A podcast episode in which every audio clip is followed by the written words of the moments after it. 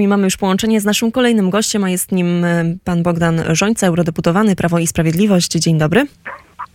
Dzień dobry, witam panią, witam państwa.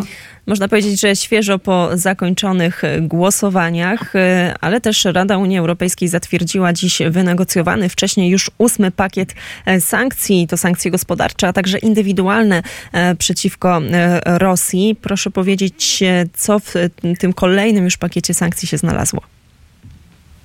No jest to naprawdę dobra wiadomość w sensie takim, że jest to ósmy pakiet, że jest tutaj zbudowana solidarność e, e, europejska, że jest to przeciwko Rosji, że jest to ku pokrzepieniu także oczywiście walczących na froncie Ukraińców.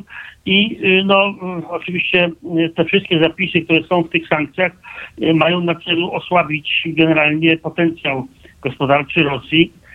Te, te, ten ósmy pakiet sankcji jest wprowadzany w momencie, kiedy słychać już w Rosji o kryzysie gospodarczym i to jest najważniejsze. Rodzi się panika na tym tle, ponieważ brakuje tak zwanego tlenu gospodarczego dla rosyjskich firm, e, pracodawców, e, biznesmenów, którzy myśleli, że no jednak Unia nie dojdzie do tego momentu, e, powiedzmy, sankcjonowania czy nakładania sankcji na, na ten kapitał rosyjski. No niemniej jednak wciąż też rodzą się obawy, na ile, na ile te ten pakiet y, osłabi gospodarczo y, y, powiedzmy Rosję, tym bardziej, że dzisiaj na przykład była ogromnie ważna dyskusja w Parlamencie Europejskim, że wciąż jednak 60% nawozów sztucznych, które są sprowadzane do 27 państw Unii Europejskiej, pochodzi z Rosji i z Białorusi. Więc widzimy, że jest to kolejna odsłona no jednak pewnych słabości Unii Europejskiej, która wyoutsourcingowała produkcję nawozów sztucznych ze swojego terenu. No i 60% y, pieniędzy z Unii Europejskiej wypływa co roku, wypływało i wypływa co roku do Rosji albo do Białorusi, więc y, zakres działania tych sankcji, sankcji jest y, dobry. No tu trochę wyglądało to tak trochę komicznie, ponieważ oczywiście Belgowie bardzo mocno sprzeciwili się, żeby nie obejmować tym pakietem sankcji na przykład diamentów, no i to się w końcu zadziało także, że te, te, tych diamentów nie ma w tym pakiecie. Przynajmniej taką mam informację. Natomiast no, Antwerpia A co pani pośle? Mhm, proszę, proszę. No Antwerpia po prostu wywalczyła swoje, więc widzimy też, że jednak takich, jeśli są jakieś solidne zamiary, chęć objęcia wszystkich, wszystkim, wszystkimi sankcjami Rosji, to jednak są wyłomy i tego się trochę boimy.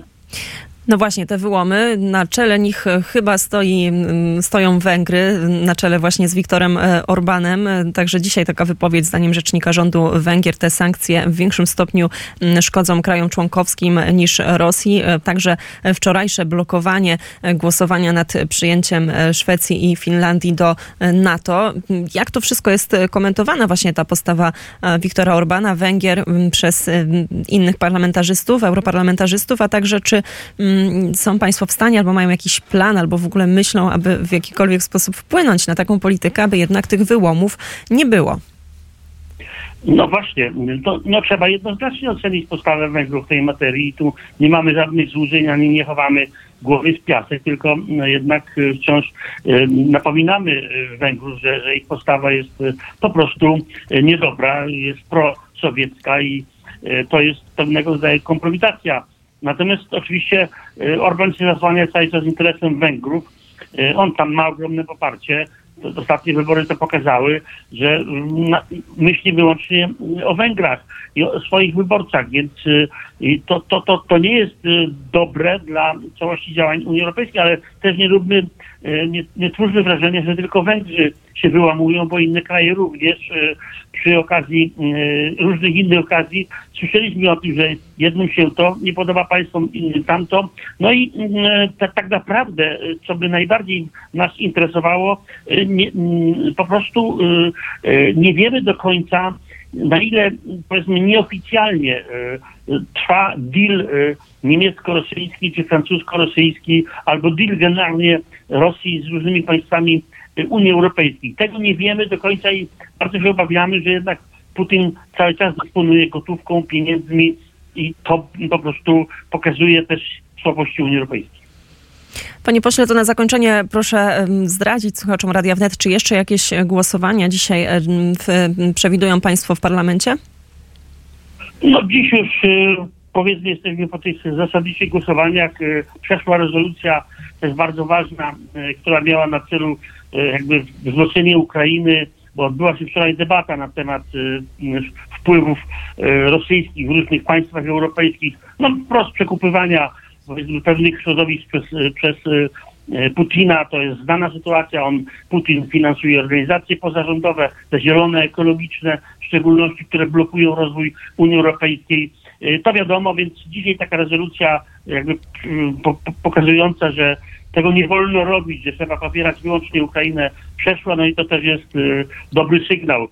Myślę, że dużo ciekawsze sytuacje będą za dwa tygodnie, jak będziemy w Brukseli, dlatego w Strasburgu znowu, dlatego że będziemy tam głosować nad budżetem na rok 2023.